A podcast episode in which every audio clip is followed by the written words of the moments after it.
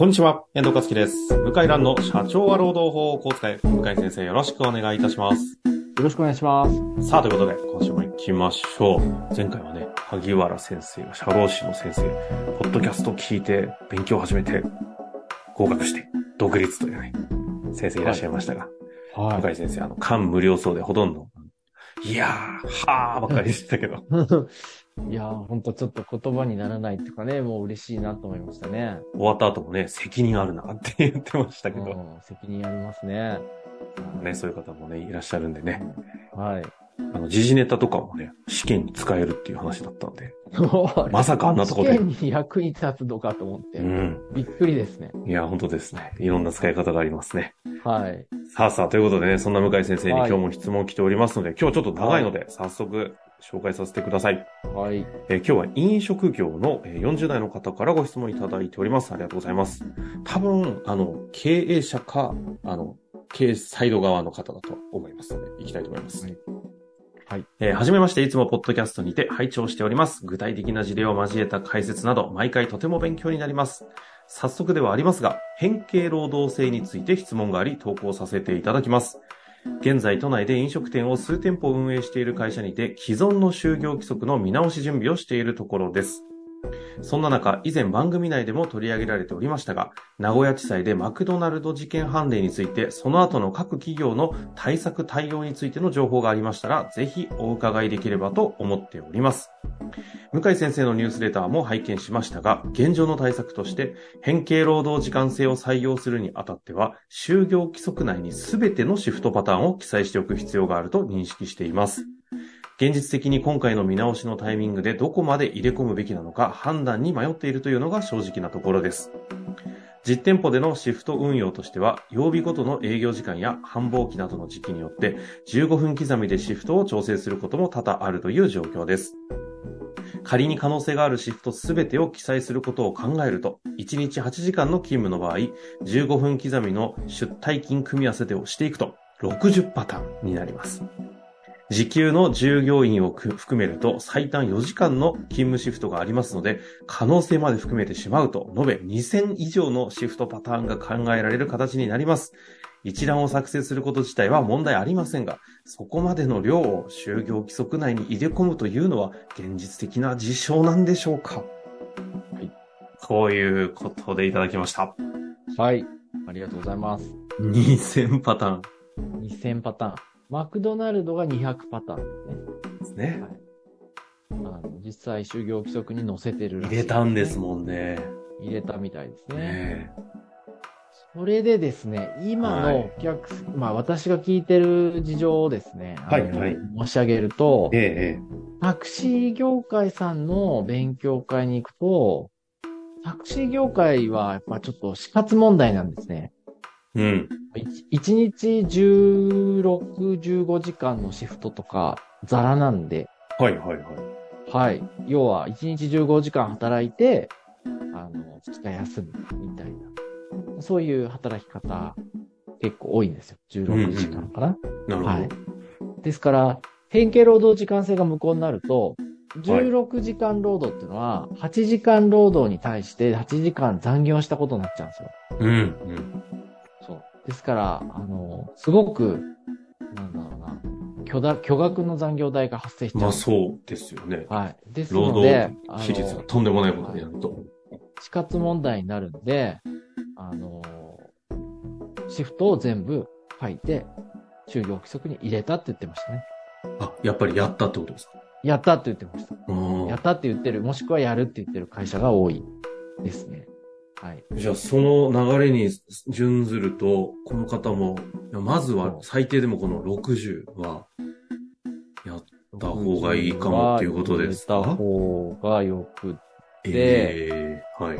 そう。で、2000はね、無理だと思うんで、あの、可能ではありますがって出てますけどね。そうで、法律上は確かにその通りなんですけど、そこまで争って揉める人がいるかっていう可能性の問題の兼ね合いでいくと、はい。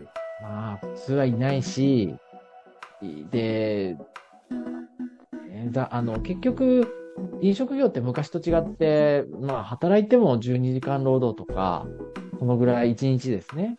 10時間労働ぐらいだから、そんなに、こう、8時間超えて、残業が常時発生えする時間が長いかと、そうでもないんですよねなるほど、なるほど。うん。だから僕は、うーんと、変形労働時間制を諦めて、で、8時間超えについて、あと週40時間超えについてお金を払うやり方でもいいのかなっていう気もしますね。あえあ。ー、諦めあそっちで対応するってことですね。うん。あれでコストは増えちゃうんですけど、でも時給単価でいくと、そんなに増えないんじゃないかな、という。あの、正社員なのかパートかによると思うんですけど、うん、まあ、そんなに増えないんじゃないかなっていう気はしますし、あと8時間超えてる働くっていうのは、もう今の日本ではなかなかやっぱり働く人にとっては、まあ、よりこう、なんだろうな、疲労が蓄積するんで、うんうん。1.25ぐらい払わないと、もう来ないんじゃないかなっていうのもかあります。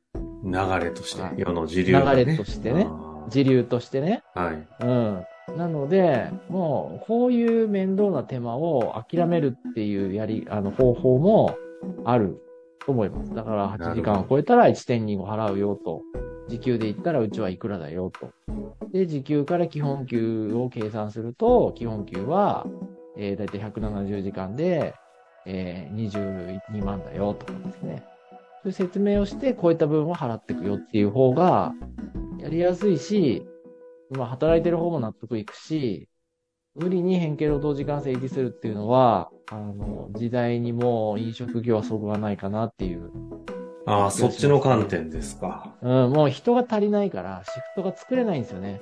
うんうん、うん。であと問題があって、1ヶ月前にシフト作んないといけないんですけど、あの、日本レストランシステム事件って、ゴエモンとドトールの会社さんが訴えられた事件が15年前ぐらいなんですけど、はいゴエモンとドトールでも、直営店でも人が当時も足りなくって、シフトが作れないんですよ、1ヶ月前に。おうおううん。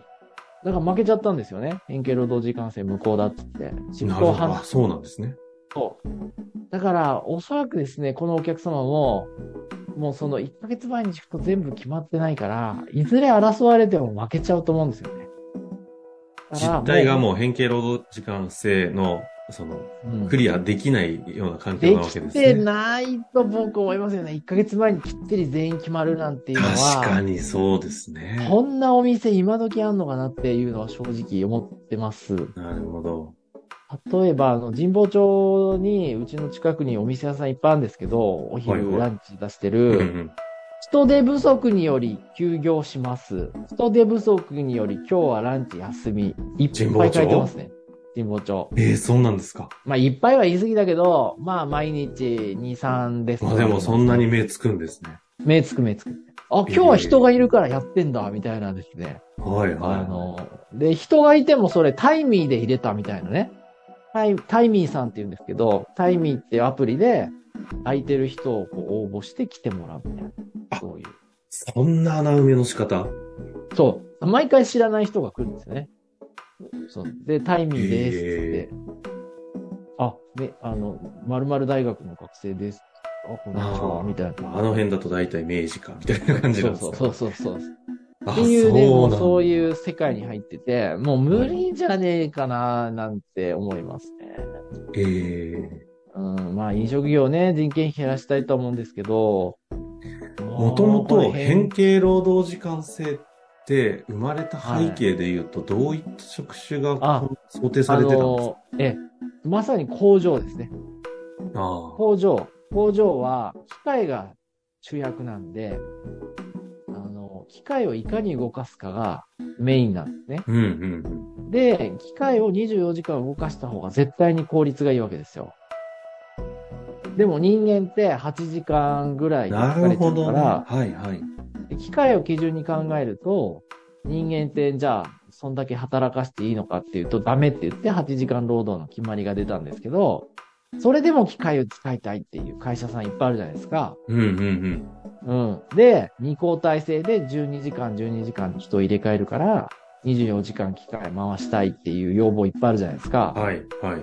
それで仕方なく変形労働時間って言って、で、やっぱり規則正しい生活って体に楽ですよね。うん、うん、うん。決まって、寝る時間決まって、食べる時間決まるって。で、規則正しくない生活って疲れますよね。うん。いきなりこう、日まで働かされて、で、朝ごはん食べないで、昼ご飯を朝ごはんと一緒に食べるみたいな。疲れますよね。うん、うん。で、明るいうちに寝て、また夜動くとか、そういうの繰り返しになったら疲れますよね。ですねなので、疲れさせないようにパターンを決めて、健康を維持するっていう、そういう制度が変形労働時間制なんですね。あ、なるほどね。そういう背景なんですね。やっぱり、毎回労働法って、あの、その法律の、んそうそうそうきどういう背景だったのかっていうのを知ると、意外となんか変形労働時間制にこだわってること自体が実は元々の立法画の背景とちょっとずれてるとかっていうのが。あるので、あすごく今のはなんか考え方としていいヒントになりますね。そう。あとあの、電車ですね。電車、鉄道会社。鉄ああ。道会社も、もうダイヤ決まってますよね。はいはいはい。でももう夜中まで走らせるじゃないですか。はい朝早くから。ええそうすると、8時間だと埋まらないわけですよね。うん。うまく人の交代が。だから12時間労働とか10時間とかシフト入れて、えーこう働いてもらうんですけど、やっぱり不規則正しくないと、やっぱ体に負担が来るんで、パターンを決めて、その範囲でしかもう動かさない。一回決めたシフトも動かなさない。るほど。だ業界の特性を考えたときに、人の労働者の方の健康とかを考えようとしたときに、いどうにかやった形が変形労働時間の、そういう形が生まれてるんですね。そうなんですよ。でもそれをどう活かすかっていうのが各業界に問われている中で、今いろいろと制度疲労が起きているというようなのがこの背景なんですかね。そうですね。ですから、あの、ちょっと飲食業は、もうもっと人が足りなくなるから、変形を諦めるっていう、まあ、やり方もあるかなと思います。そ人件こを費は疑って考えると。はい、増えるかもしれないんですけども、もう本当に長時間、1日12時間、14時間ってもう無理な時代に入ってきてるんで、うんうんうん、もう、なんだろうな、1日やっぱ8時間を基本にして、シフトを組んでって、変形はなるべく使わないっていうやり方もありかなと思いますね。まあ、ということですかね。まあ、質問としては、もしやるんであれば、基本的には書いていくっていうのが前提になってくるだろうけれども、そうですねまたちょっと別の観点でいくと、変形労働時間制というものを自利を考えたときには、な、なしという前提でも思考する必要があるかもしれないというようなところもあるのかもしれませんね。はい。まあ、ということで、また一緒にね、考えていきたいと思いますので、この話を受けて、また質問等々ありましたら、ぜひいただけたらと思います。お待ちしております。ということで、向井先生終わりましょう。ありがとうございました。ありがとうございました。本日の番組はいかがでしたか？番組では向井蘭への質問を受け付けております。ウェブ検索で向井ロームネットと入力し、検索結果に出てくるオフィシャルウェブサイトにアクセス。その中のポッドキャストのバナーから質問フォームにご入力ください。たくさんのご応募お待ちしております。